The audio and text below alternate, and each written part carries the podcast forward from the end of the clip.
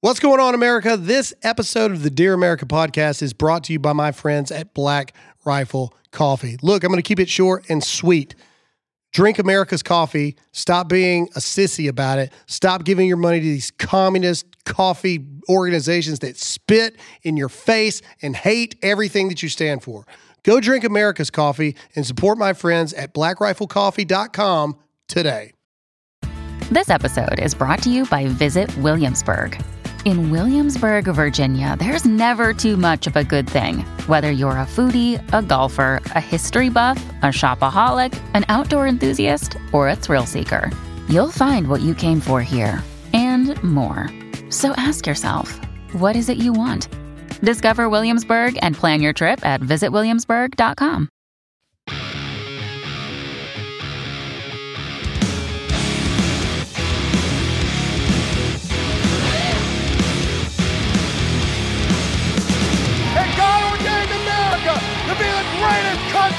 in the world. And it is worth fighting for. It is worth bleeding for. And if it takes it, it's worth dying for.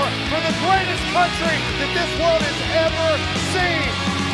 All right, what's going on, America? Welcome to the newest episode of the Dear America podcast. Real quick, I literally was just scrolling Twitter uh, right before I got on here, and uh, this just in: both runways at the Munich airport are now closed because climate doomsday conspiracy theorists glued themselves onto the tarmac. What is with this gluing yourself thing that is happening across the world? I, I don't get it. Like, I understand activists and I understand protest and all these things, but what a way to be seen and heard. Nothing quite says you are fighting the good fight like putting mashed potatoes on famed paintings, gluing yourselves to walls, and now most recently gluing yourselves to the tarmac of a airport. I, you know, this is the world we live in, ladies and gentlemen. This is where we are. There it is. Okay, so yesterday I was talking about the Georgia elections and I accidentally stumbled onto something.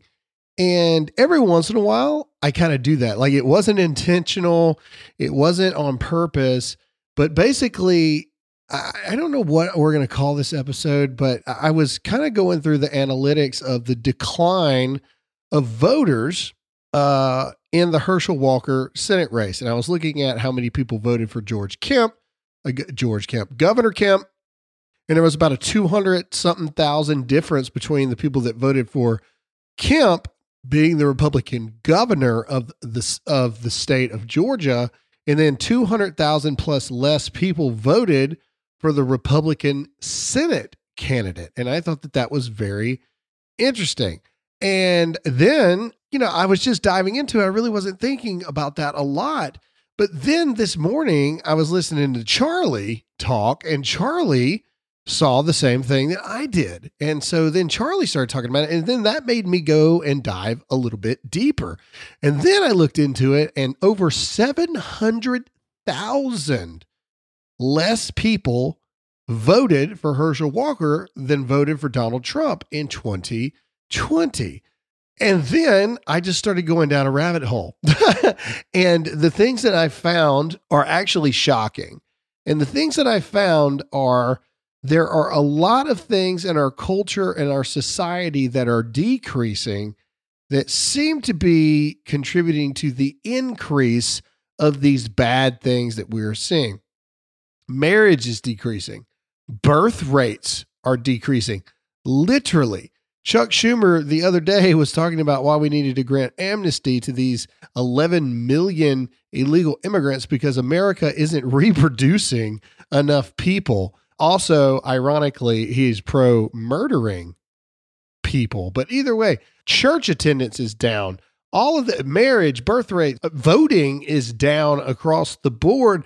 And it was this weird thing that I stumbled on. And so I was going to talk today about the Twitter files, but honestly, the Twitter files are in such a mess now that now it looks like they're going to have to reissue the Twitter files again because of their FBI lawyer that scrubbed everything. So all of the data really wasn't the real data. And they've got this mole inside their, their own new organization that now's been fired, etc.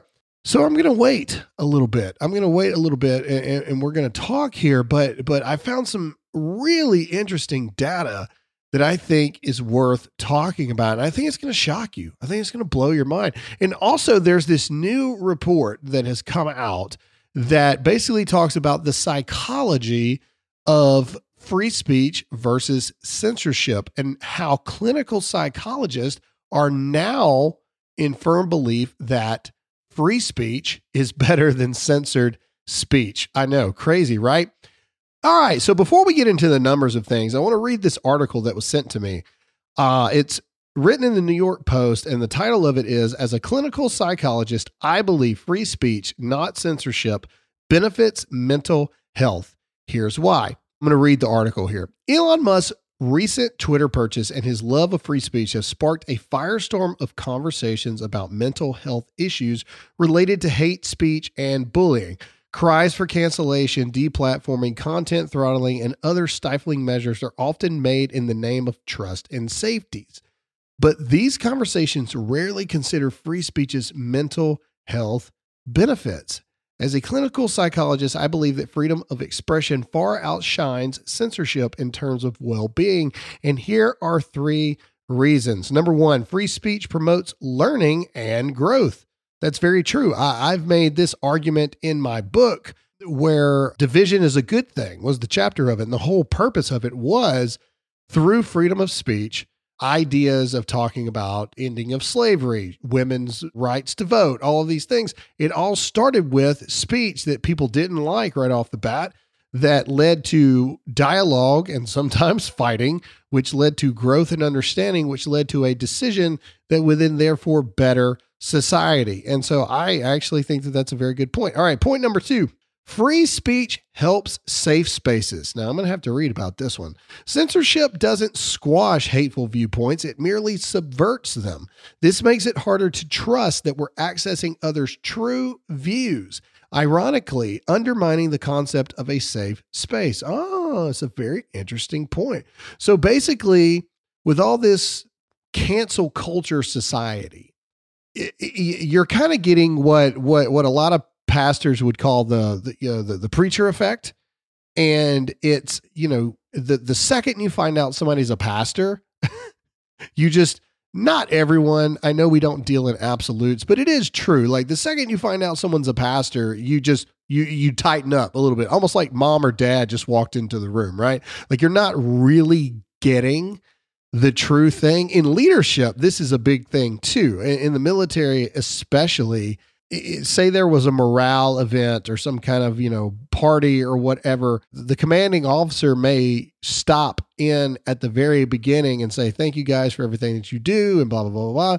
But then that but then that commander he's leaving. He's leaving because the troops need the ability to be able to complain about leadership. This is the, this goes with everything. Police, firemen, every high stress thing or eh, just any job you can imagine. People need the ability to be able to speak what they really feel, even if it's just behind closed doors and nobody's ever really going to act on anything. Somebody needs to say, you know what, my boss kind of sucks. I mean, you need the ability to do that. And what this clinical psychologist is saying is with cancel culture, you really aren't getting the real versions of people and who they are. You're getting these, I don't know, robots of just, well, this is what I'm allowed to say, so I'm going to say it kind of like the uh, infamous Marshawn Lynch interview where he refused to answer any questions, but he showed up to the interview and he just kept he just kept answering, "I'm just here so I don't get fined." And so you you, you never really got to know what Marshawn Lynch thought about anything. Um, okay, and then point number f- uh, point number three Free speech may reduce anxiety and depression. Now, this is interesting. I got to read this. Free speech might boost resiliency against anxiety and depression in several ways. Verbalizing our internal life increases our sense of control. Putting our thoughts and feelings into language increases our sense of control and self efficacy both of which are protective factors against anxiety and depression. Labeling feelings also helps prevent the uh, amygdala from hijacking, hijacking, a lot of big words in this, hijacking our thought process, setting the stage for more clear headed thinking. Authenticity facilitates social support. Social support is a known protective factor for mental health. When we are forced to hide significant parts of ourselves, we feel inauthentic and isolated. And then, last but not least, free speech may increase self awareness. Self awareness is essential to mental health. When we habitually hide our thoughts from others, we can become less aware of them ourselves. We are more vulnerable to anxiety and depression when we lack self awareness due to suppression repression, or denial. That is a very interesting thing. Cancel culture is a disease in our country. There is no denying that. I think it is wild and a good wild, but wild nonetheless that clinical psychologists are now, because cancel culture has become such a massive thing within our society, now psychologists, clinical psychologists are now going, you know, let's study the effects of this thing here. I wonder what this has to do with anything. And, and we see, we, we've seen a lot of these things that have been, uh, what's the word uh, I'm, I'm looking for? Accelerated during the COVID, post COVID years, right? Now, full transparency, and I heard Matt Walsh say this too. I believe we would have hit here. He said 20 years. I believe in the next 30 years or so. I don't believe it would have been quite as early as 20, but we see that today in today's day and age. We see that there are more jobs than there are people willing to take them. We see people today that will not look for any job that is local. They only want jobs that are remote. I watched the review of the new Oculus Pro 2 or whatever, and it is fascinating. If you want to see the future of where our world is going, go on YouTube right now and just go or just search Quest Pro 2. That's the new Meta Oculus virtual reality thing and they've got this thing where it connects with your computer. And when you put the virtual reality on, it literally puts you in like you can be outer space, you can be in a forest, you can be in a log cabin, and it's snowing. And literally, you've got your computer in front of you, but then in front of that, it's got three gigantic screens. So you can put up what you're working on in multiple things. I mean, it truly is something out of a science fiction film. You can literally grab and throw one website you're working on on one of these big like 80 inch TVs inside the Oculus. You can put uh, your graphs and emails and charts that you're working on in the other one. And I don't know, you can have uh, The Office playing silently with subtitles on the other side. I, I mean, it's crazy. And then you can even go into these rooms inside the Oculus in the metaverse that has avatars in it that are also sitting around on computers, but they're real people too that could be anywhere in the world.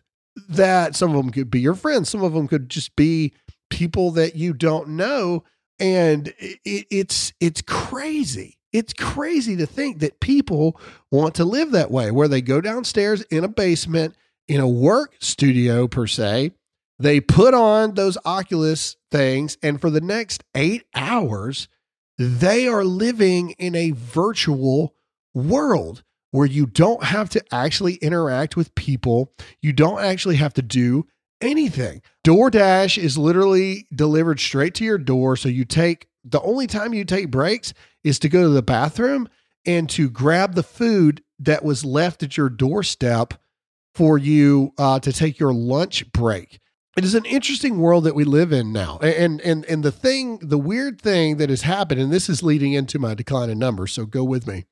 The weird thing that happened with COVID was COVID was where the government and everybody locked us down. They said, you can't leave your house, you can't go to work. All of us were deemed, well, not all of us, the majority of us were deemed non essential. And so we kind of formulated this sense of, well, we're kind of stuck here at home. But unlike 30 years ago, where if you'd have been stuck at home, you literally would have gone insane, now there are so many technological advances that a lot of people didn't really have that much problem with it. And now you see even more technological advances, like I just told you, to make it to where you can have interaction, although artificial interaction, with people and literally be in the basement in the comfort of your own home. And now the desire to get back to normal life simply doesn't seem to be there. So that leads me to this decline, right? This decline, this trend that I have noticed. So let's go over some things here. Okay, so first of all, let's go over the decline in marriage. So I just had, I hope she's not listening, but if she is, I'll keep her name out of it. I just had a niece, had a breakup, I guess. Um, and it was over marriage and it was over one party. I won't say which one. One party wanted to get married, have babies, whatever. The other side was, was in no hurry, didn't really want to do that, etc. Now these aren't young young people either. They're in their mid to late 20s, etc. I mean, I had a kid by 22. So uh, either way, but it goes along with the trend that we're seeing and so this is an article by The Hill, and it says since the start of the 21st century, the U.S. marriage rate has declined from more than eight marriages per 1,000 down to six marriages per 1,000 in the population. So think about that. Every 1,000 people, there's only six marriages. So 12 people total. So 12 people out of a 1,000 get married. began comparing uh, uh, since they began comparing marriage records in the country in 1867. Also, 70 years ago, a large majority of U.S. households, approximately 80%, were made up of married couples. In 2020, the proportion of households consisting of married couples fell to 49%. Check this out. Some of the major factors behind the long term decline in the marriage rate have been female education and labor force participation, women's economic independence, and gender equality. America is also experiencing a growing number of women and men living alone, as well as increased unmarried cohabitation. Okay, so let's dissect this a little bit. So, Full transparency, I got no problems with women going to work, getting an education, getting a job, doing your thing. I ain't got no problems with it. Okay. However, it is a contributing factor to the marriage rate going down as women get uh, as this new movement that is going on where this the, this female empowerment movement again i got no problems with it but it is having a negative side effect. It's almost like um, if your job is working on computers, what are some side effects? Well, once you stare at a computer too long all day, your head starts to hurt, right? Etc. If you talk for a living, some of the negative side effects to that are your voice starts to go out. If the only people that are capable of, well, no, that's the birth rate. What we're talking about marriage on this one. Sorry, I jumped ahead. If this is to be read true data, it would appear as though women are more of a factor in the marriage rate declining because women are becoming less and less interested in becoming married. There's also the whole, and you just had this with the, you know, uh, the whatever the same sex marriage act that they just passed, which by the way did nothing except open up religious organizations, churches, uh, people of faith, etc., up to persecution for not wanting to participate. But I digress. This whole new thing of moral decay in our society, of this non married cohabitation, that is a big deal. And I actually have known people that have been together. I know a couple that have been together for 20 years that just got married And, you know, I mean, I just, I, I don't understand it. I, I don't understand why. And, and it's truly because there's a lot of people that just think of marriage as a legal document. It is just a piece of paper. It doesn't mean anything. It just means that somebody gets half your junk when you die or it doesn't work out, etc.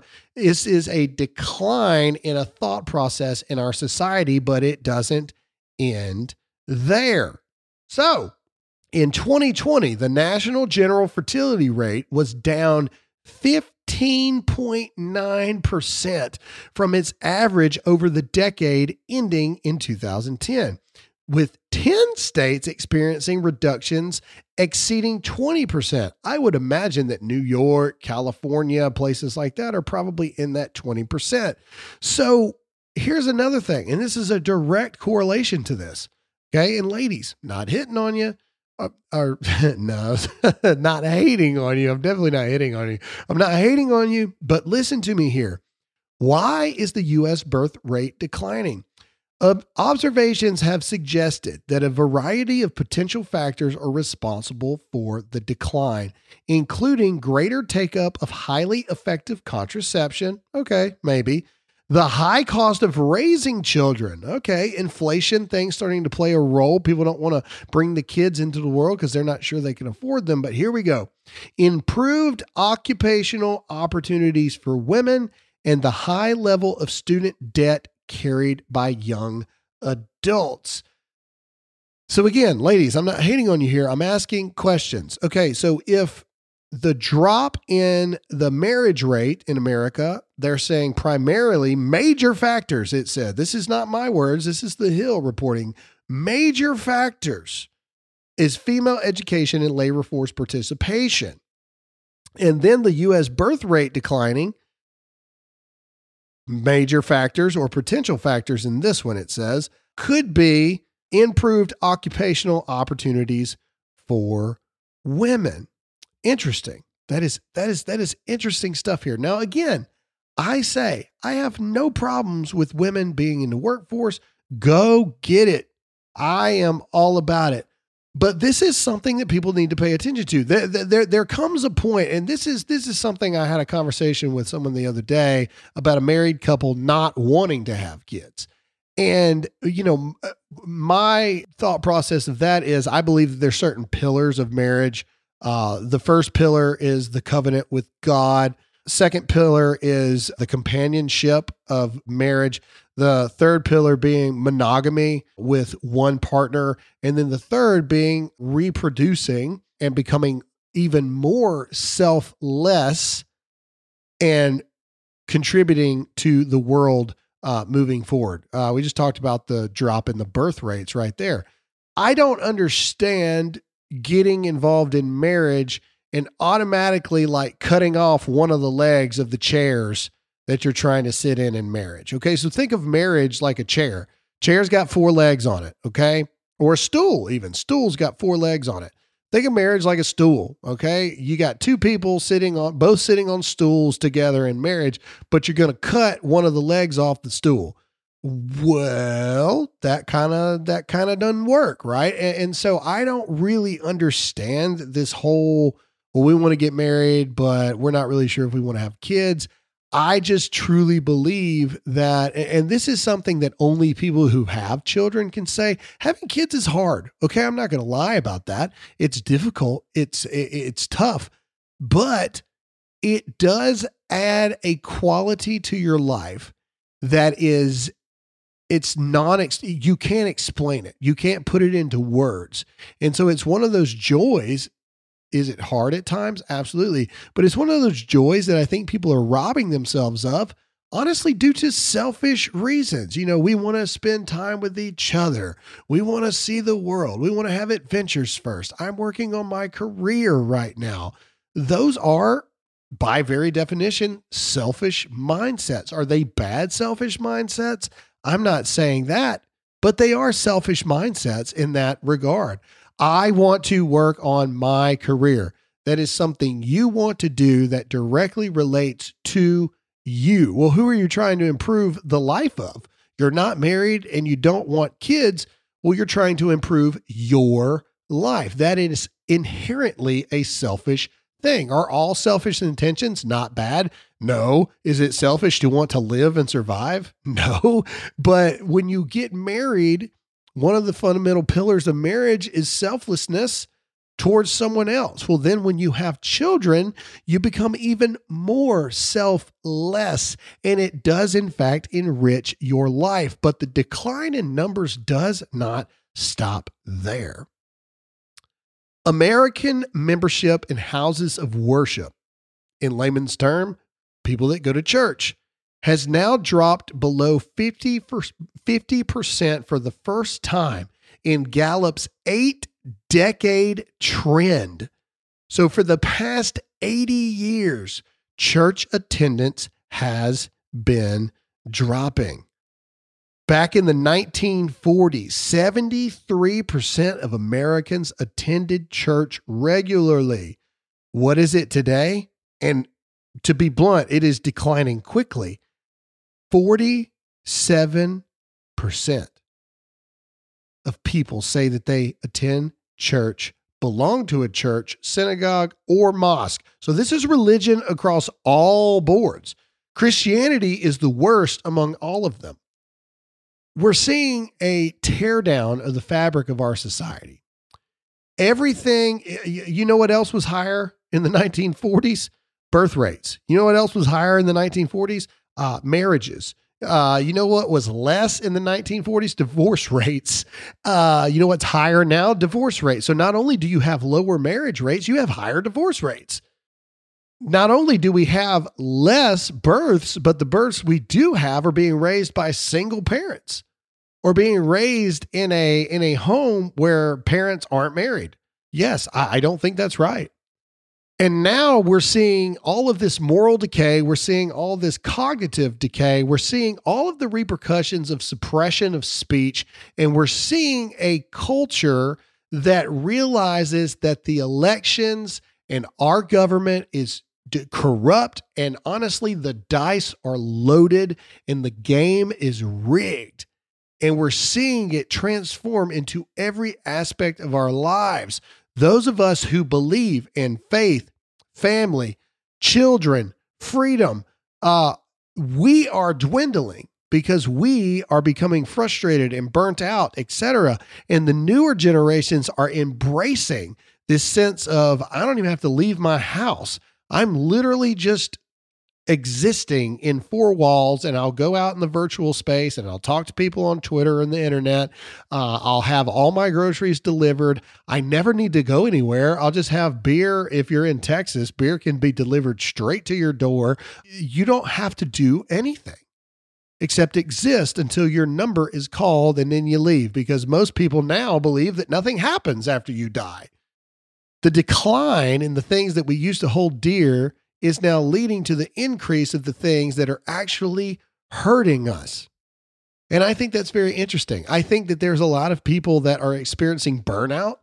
I know myself, I'm struggling with that burnout, man. I'm fighting these battles for so long, and it just seems like, you know, we take one step forward and two steps back, or honestly, we take one step forward and then fall completely down the mountain and have to start again but all of these trends tell a very clear message and a very clear story. One, humans need actual physical human interaction. Okay. Humans need to be able to express who they really are, and they need people in their lives that they can be who they really want to be. I'm not stupid. We all have our out in public persona, right? We all do. Now, some people's out in public personas is even more different than our personas at home, and some people's it's a little bit less. But we all got our put on your face, you're out in public persona, right?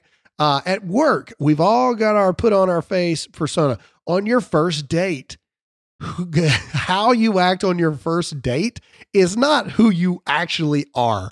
It, it may be your best attributes, but it is not who you are on a daily basis. Marriage is when you find out who people really are and you're living with like the, all right, chill out, you know, kind of thing. We need that. we also are learning that this whole inf- this whole purpose of focusing on money, selfish uh, desires of power in the workplace, career uh, schedules, all of these things that lead to selfish desires, which I'm not saying are bad in principles. There's nothing wrong with wanting to have a good work ethic, and there's nothing wrong with wanting to have a career and being able to take care of your family, not just take care of yourself. The decline in birth rates, that's crazy, man. I mean, there would used to be, I mean, you used to be able to count on a couple things death, taxes, people going to have kids. The birth rate is declining by 20% in some places. That's a that's a lot of babies. That's a lot of kids, man. Elon Musk has talked about this. The birth rate is going to make it non-sustainable for human society if we don't start having more kids. Like it's not it's nuts to think about. And then you go to what is causing all of these things? Well, it is the decline of going to church because church values, especially Christian values, all promote these things or anti these things. They're very pro community, physical community, literally with people to hold you accountable to a moral high standard. They are pro marriage between a man and a woman, the real definition of marriage, and they are pro being fruitful and multiplying and teaching them the ways of the Lord, etc. All of these things are not coincidental.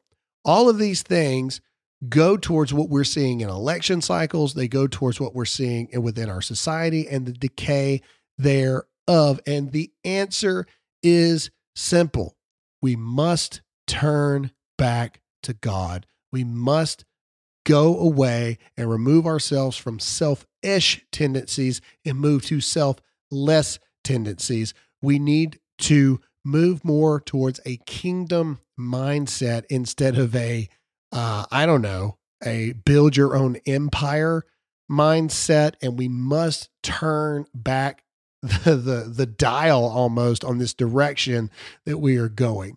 The only way to right the ship is to go counter the way that the ship is going. And the way the ship is going is not the way that human beings, society, and a godless society or a God fearing society goes. We're heading towards a godless society, and you are seeing the repercussions of that.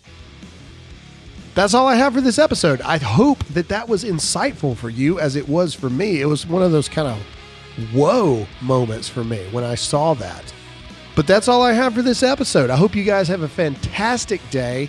Make sure to subscribe to this podcast. Make sure to tell your friends. And thanks so much for listening. And we'll see you all again next time.